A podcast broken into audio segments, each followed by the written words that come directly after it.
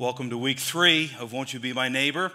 The first week we looked at who is our neighbor and how do we neighbor well. Um, we're focusing on how do we love our neighbors as ourselves. This week I want to talk to you about how far do you go in helping people. I have a dear friend who came to me one day and said that they had just started a new job and the person that they were working with had a severe health crisis and needed a kidney. And so my friend said to me, I think I should give one of my kidneys to them. And I was startled and said to my friend, What, what would make you think that? You don't, you don't even know this person that well. And you've got a family with young children, and is this really the responsible thing to do? And this person said to me, Well, I'm thinking that maybe God is talking to me about this, and I have two kidneys, and they need a kidney. And if I gave them a kidney, I'd still have a kidney, and their life would improve dramatically.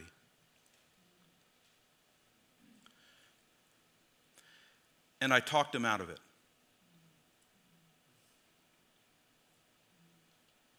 Was I right or wrong? I don't know. But I talked him out of it. I've been wrestling my whole life with trying to figure out how far do you go in helping people. Holly and I have opened up our home to homeless people and invited them to come in and stay in our home and we fed them we've given them food to go on their journey and our little kids have been sleeping down the hallway down from the homeless family that we took in Holly and I have given money to people who promised that they would give it back, and we never heard from them again. Were we naive or were we led by the Spirit? Or maybe a little bit of both. I think every sincere Christian who wants to be a follower of Jesus, somewhere along the way, has to wrestle with the question of how far do you go in helping people? How much is enough? I mean, look at the logic here.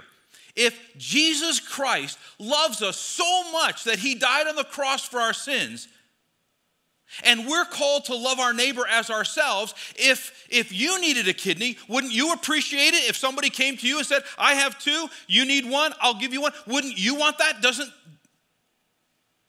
that mean neighboring well?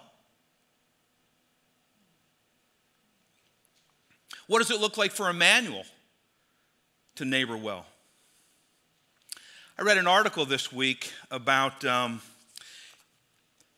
First Presbyterian Church in Durham, North Carolina, who has asked their congregation to raise $50,000 in order to purchase and forgive medical debt owed by people in their community. I didn't even know that was a thing. That was brand new. Did you know that you could purchase medical debt for pennies on the dollar? So they're 50,000 so this church, First Presbyterian Church, they can purchase $50,000 and for $5 million of medical debt. So this church just decided that the way that they were loving their community was to raise $50,000 so that they could forgive $5 million of people's medical debt. Is, is that what it means for Immanuel to love our neighbor well? Now, right now, some of you are like, no, while others like, I never thought about that.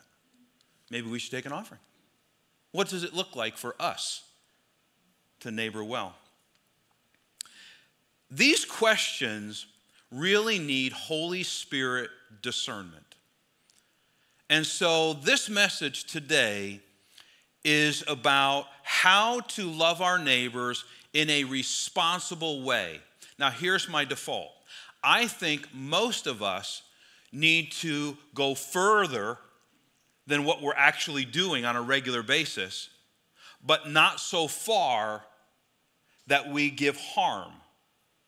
And that's the premise of this message. So I'm going to invite you to stand, Mark chapter 2, verses 1 through 12, and we're going to look at four men who went pretty far in helping their friend who was paralyzed. Mark chapter 2.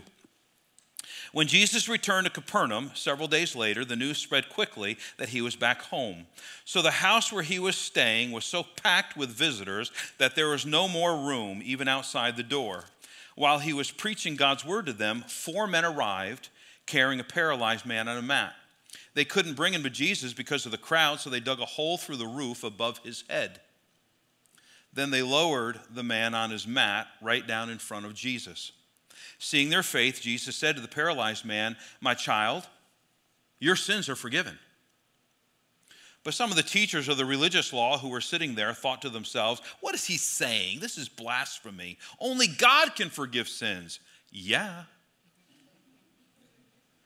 Jesus knew immediately what they were thinking, so he asked them, Why do you question this in your hearts? Is it easier to say to the paralyzed man, Your sins are forgiven?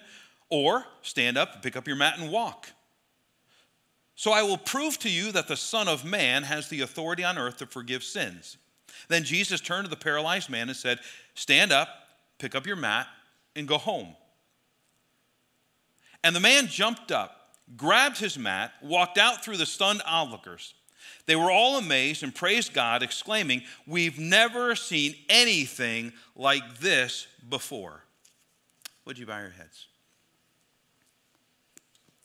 Holy Spirit, we're trying to figure out how to love you with our heart, soul, mind, and strength, and what it means to love our neighbor as ourself. And I think most of us, whether we're in the room or online participating, have wrestled at one time or another with this idea of how much should I help? Would you help us today to get a little bit further on in that journey, to listen to your spirit, to figure that out? In Jesus' name. Amen. You may be seated. Capernaum was Jesus' headquarters for his ministry in the Sea of Galilee area, and there's every indication that the home that Jesus was in, whose roof was taken apart, was actually Jesus' house. Did you know that? Either Jesus was given that house for the period of time in his public ministry there, or he was renting it but most Bible scholars believe it was actually Jesus' house.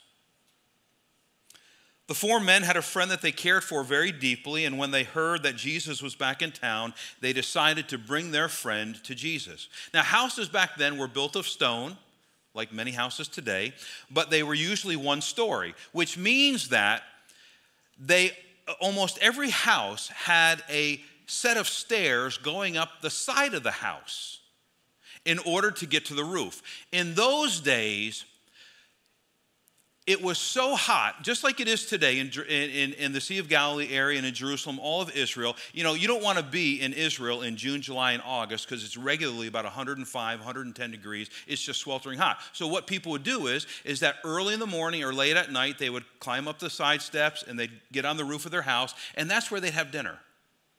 That's where they do a lot of living, just because it was a lot cooler up there.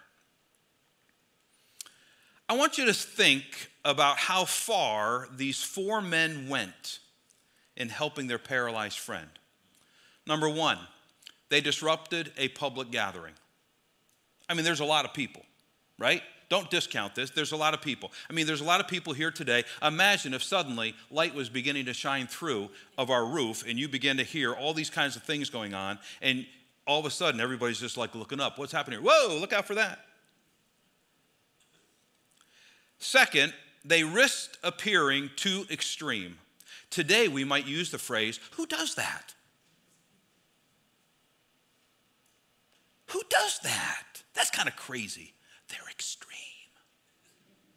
Why didn't they just wait until Jesus was finished teaching? Notice also they destroyed somebody else's personal property and they would be responsible to pick up the cost. Now, if there's any insurance agents here, you could just imagine, you, you know, you're sitting there and you're watching this, this roof being taken apart and you've got your calculator out. Mm-mm-mm. Do they have homeowners?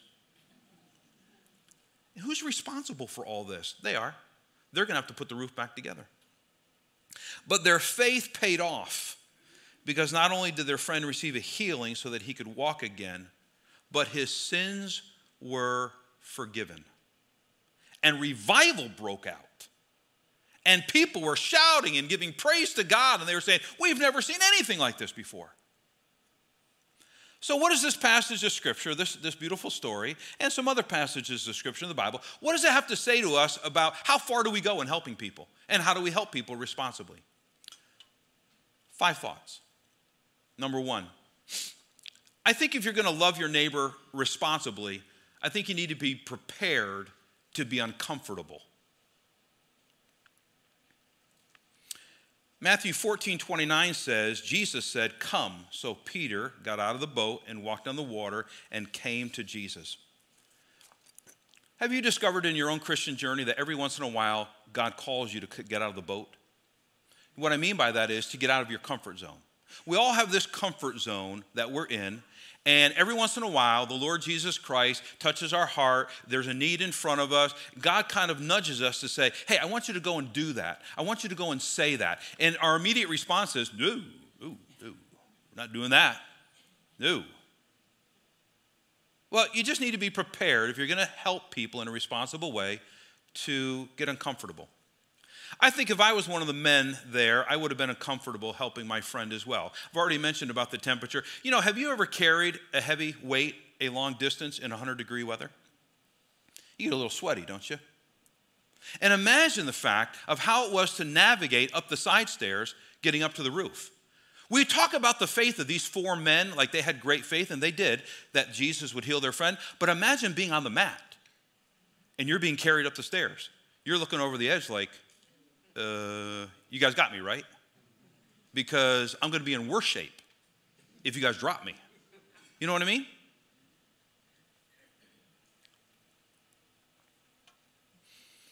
It took real effort to tear a large section of the roof off and to lower, man, lower the man down in front of Jesus. What would have made me uncomfortable, to be honest with you, is that all of these eyes are on me as I'm navigating bringing this man down in front of Jesus. Helping people typically means getting out of your comfort zone. You know, the first time I went to a prison to serve in prison ministry, I felt pretty uncomfortable. The first time I took a work and witness trip to Kenya, I felt pretty uncomfortable. We had just gotten off the plane. Then we had drove about two and a half hours to get to our children's home in, in, in Boney. And um, we got off of the van. All of us are exhausted. We hadn't slept in 30 hours. And the head of the children's home looks at me and says, Pastor Mark, give us a devotional. And I was like, uh, I don't know. I don't even know where my Bible is. That's okay. Give us a word from the Lord. And I stood up for 20 minutes and just started giving a devotional. And the whole time I'm thinking, am I making this up? Am I really asleep? it was just a little uncomfortable for me. Can I tell you to this day, when I stand up and preach, I get butterflies in my stomach? I just do. Loving your neighbor as yourself, for most of us, means pushing past your awkward feelings and doing the opposite of what you really feel like doing. Number two, count the cost before you help. Luke 24, uh, Luke 14, 28 says, For which of you desiring to build a tower does not first sit down and count the cost, whether he has enough to complete it? Just like you need to count the cost if you're going into a construction project in your home to figure out if you really have the resources, the funding, you know, all that to make sure that the project is completed, we need to do the same thing when it comes to helping other people. The four men who carried their friend to Jesus did not act spontaneously, even though it may look like they did. They actually had a plan. And then when they got to the house, after carrying this man, who knows how far, and they realized that they could not get into the house. They improvised, made another plan, went up the side steps, and began to dismantle the roof because they were determined that their plan was going to succeed. Sometimes our desire to help, to be honest, is a knee jerk reaction to an emotional response. We hear a heartfelt story and we say to ourselves, oh, I want to help, and then we sign up. Or then we promise to do something and then a day later, we realize you don't have the time, you don't have the resources, you don't have the skill set to do any of the things that you just signed up for. And you're like, hmm, boy, I don't know if I should have done that. Helping people in a responsible way usually means praying about it, thinking it through, looking at your calendar, looking at your finances, talking to your family to see if you can actually follow through with your help. Number three, I think we need to help people with the goal of them not needing our help anymore. The four friends wanted to help their friend get to the place where he could walk, where he could work again, when he could fun- where he could function independently. Can I just be honest and say that so much of our helping actually says more about us than it does about the other person?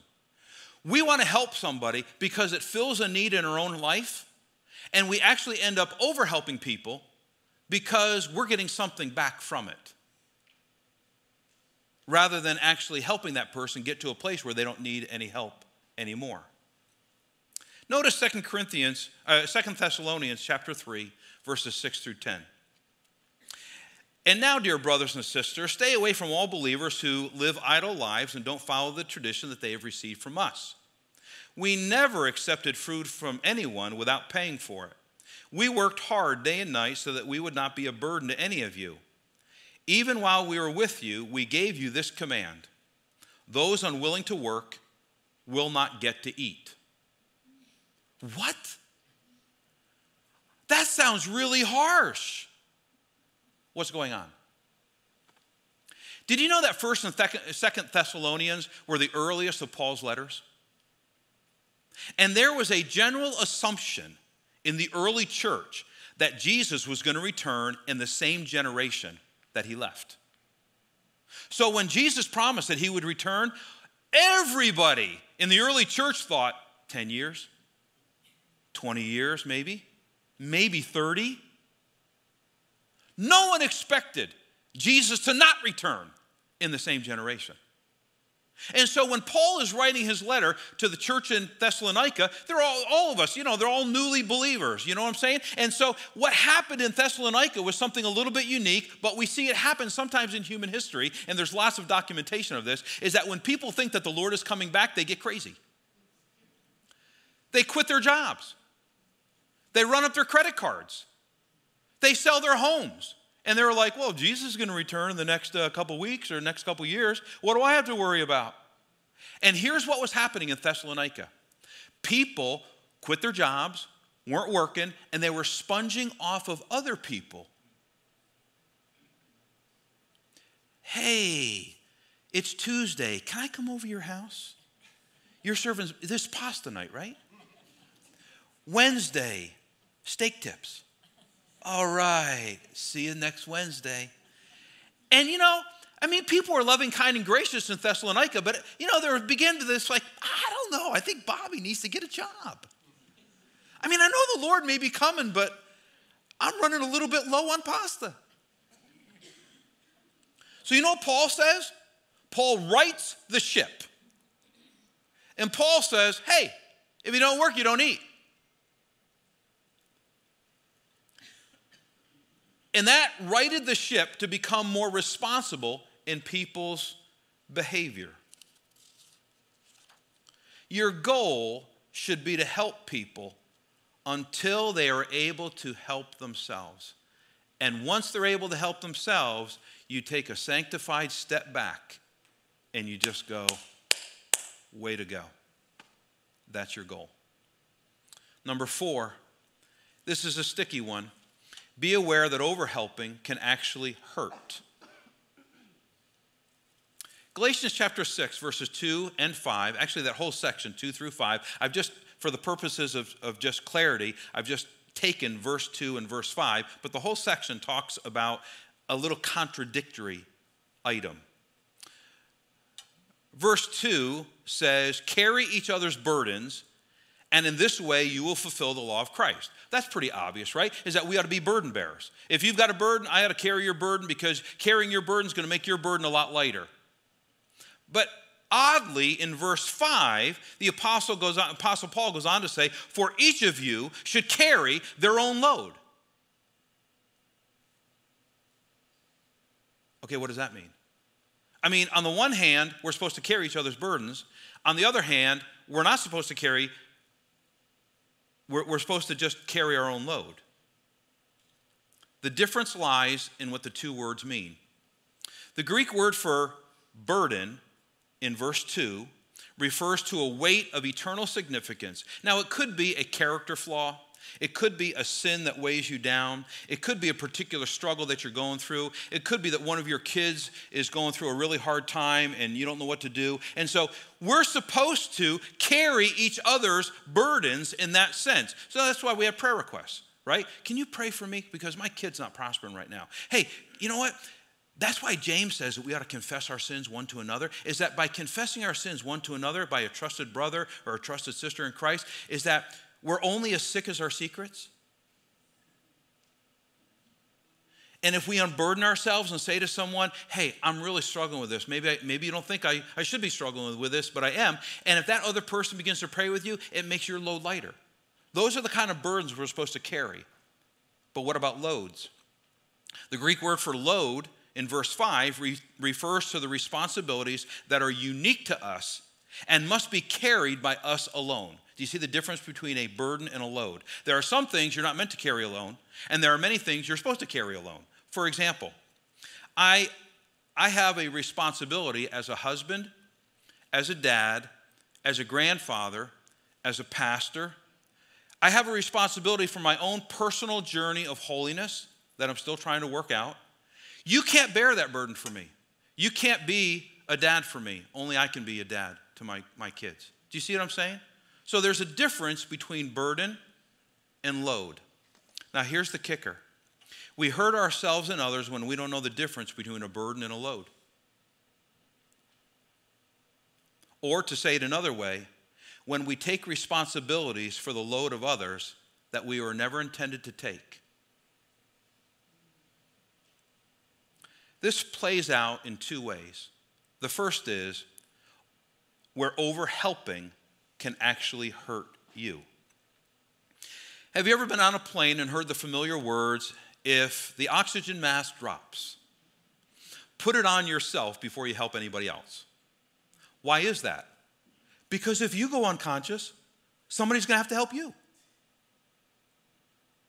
This is the secret behind loving your neighbor as yourself. We are to love ourselves in the sense of practicing good self care. Now, the challenge behind self care is this it feels a lot like selfishness. In fact, sometimes it feels exactly the same. But you're going to have to determine in your mind when you're being selfish and when you're simply practicing good self care. Jesus does not want you to ruin your health by helping other people because one day somebody else is going to have to help you out because you ruined your health, health helping other people. Does that make sense? So we need to practice this sanctified balance and we need discernment of the Holy Spirit to help us to figure out what's a burden and what's a load. Overhelping can also hurt your primary responsibility, which is your family. Some people have hurt their marriages and children by helping others, but neglecting the most important gifts that God has given them, and that is your spouse and your children. The parable of the Good Samaritan is so profound because it's a model of what it means to neighbor responsibly. The Samaritan did all he could do for the badly beaten up man. He put him on his own donkey, he took him to an inn. He stayed up all night with him until he saw that he turned the corner and was going to make it. And then what happened the next day? He got on his donkey and left the man at the inn. Why didn't he stay with the man who had been beaten up badly all the way until the man could go home? Simply this the Good Samaritan wasn't needed anymore. He handed him off to somebody else who could take care of him. Let me get back again to this one little idea. Sometimes helping somebody else fills a need inside of us that we actually end up over helping because we want to have those warm, fuzzy feelings. But over helping can actually hurt the person by making them more dependent on you than what they should be. Last thought we help people most by bringing them to Jesus. Mark chapter 2, verse 4. Then they lowered the man on his mat right in front of Jesus. What does it mean to bring people to Jesus? Well, sometimes it means just sharing Jesus with them and inviting them into a relationship, but most of the time, I think it really means praying for people. I think we discount prayer, right? We, we're like, well, you know, what can I do for you beyond praying for you? Because we want to be so practical. But the reality is is that some of the best things that we could possibly do is to help other people by praying for them because we bring the resources of heaven to them in a way that wasn't before. James 5:16 says the prayer of a righteous person is powerful and effective. Okay, I want to take a hard right I'm at the end of the message. I just want to take a hard right and bring up something. Why do some people don't help others in a meaningful way? I think a lot of people have stopped really helping people. I mean, they'll nominally help people, but I mean, they've stopped really, really going pretty far in helping people because somewhere in their past they've been hurt and taken advantage of. You help somebody out, and they did you wrong. You really sacrificed, and they didn't send you a thank you note. You really went on a limb to get somebody a job and then they turn around and mess you over. And secretly on the inside, we say to ourselves, Well, I'm never doing that again. A little secret about this message this passage of Scripture has nothing to do than what I've been talking about today.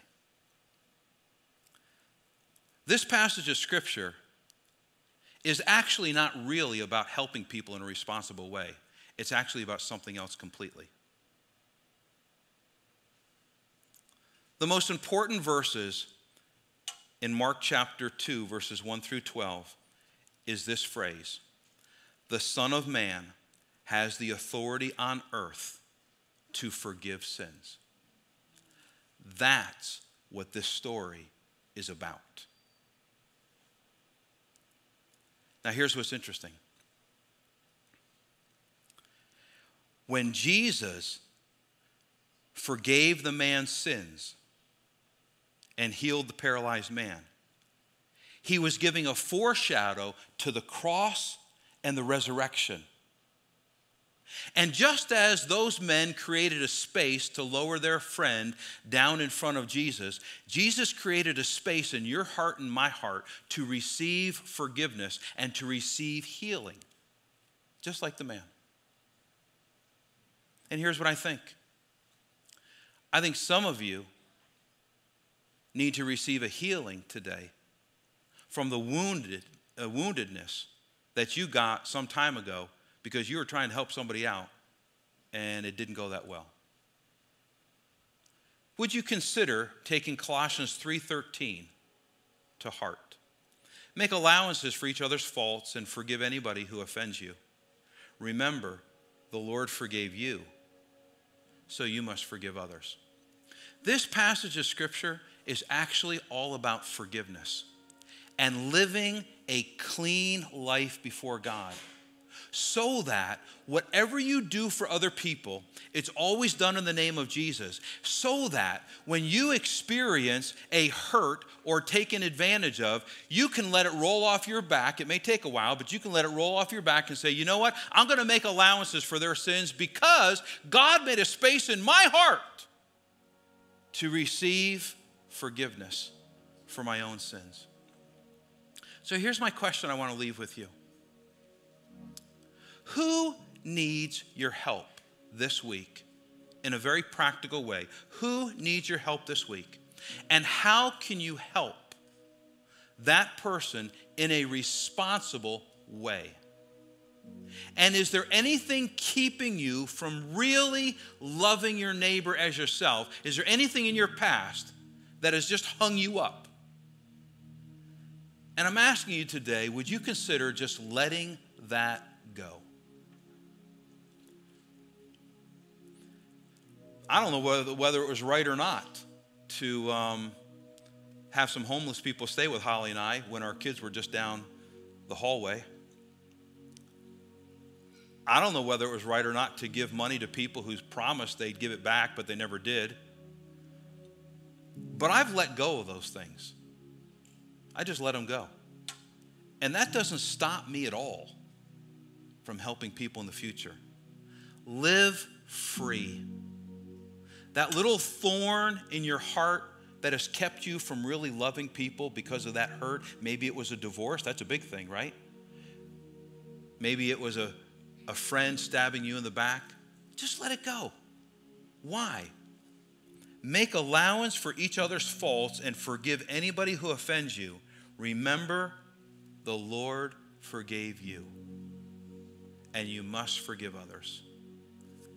Allow the Lord to open up a space in your own heart today so that you can love your neighbor as yourself freely and without reserve being led by the Holy Spirit to do whatever God wants you to do. Let's stand.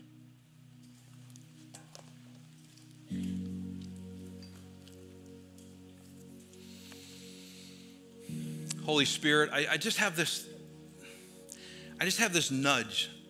I'm, I'm hoping it's from you. But I just have this nudge that you want to invite some people to let go and to forgive. I don't know what that means for them. But I think you're speaking to some folks about that very thing. So, in this quiet moment, if you want to let go of a past hurt that you've been taken advantage of, that you know is still hovering over you right now, why don't you just take a step out in the aisle and say, I'm releasing it to you today and I'm letting it go? It's just that simple. Take a step out of the aisle and say, Yep, I'm letting it go.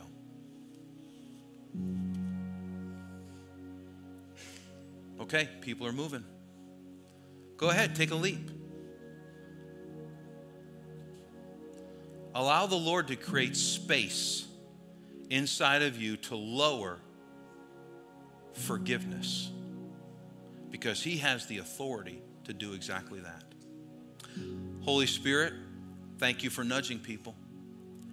Right now, as people release whatever their pain and hurt is to you, set them free and give them a heart to love people like they would want to be loved. And I pray this in the name of Jesus Christ, our Savior. And all God's people said, Amen. Thank you. Holly and I have been out for the last couple weeks. The week before we went out traveling, there was a township truck that had parked right in front of our, our house, and the township guy was doing something, but Holly went outside and just struck up a conversation. And, you know, they were just having a conversation. And this guy said, Oh, yeah, we know who you are. And we like all the things, we talk about it at the township. We like all the things you've done to your house. Well, first of all, it felt a little creepy. I'm just saying. But when you live in a small township, I guess everybody knows everybody, right? And, and I thought, oh, they know who we are. We better be on our best behavior. I can't be yelling at anybody in my neighborhood, right? Where you live, where you work, where you play. Surely you can create some margin in the next five weeks to neighbor a little bit better than what you're neighboring now. Would you stand, please?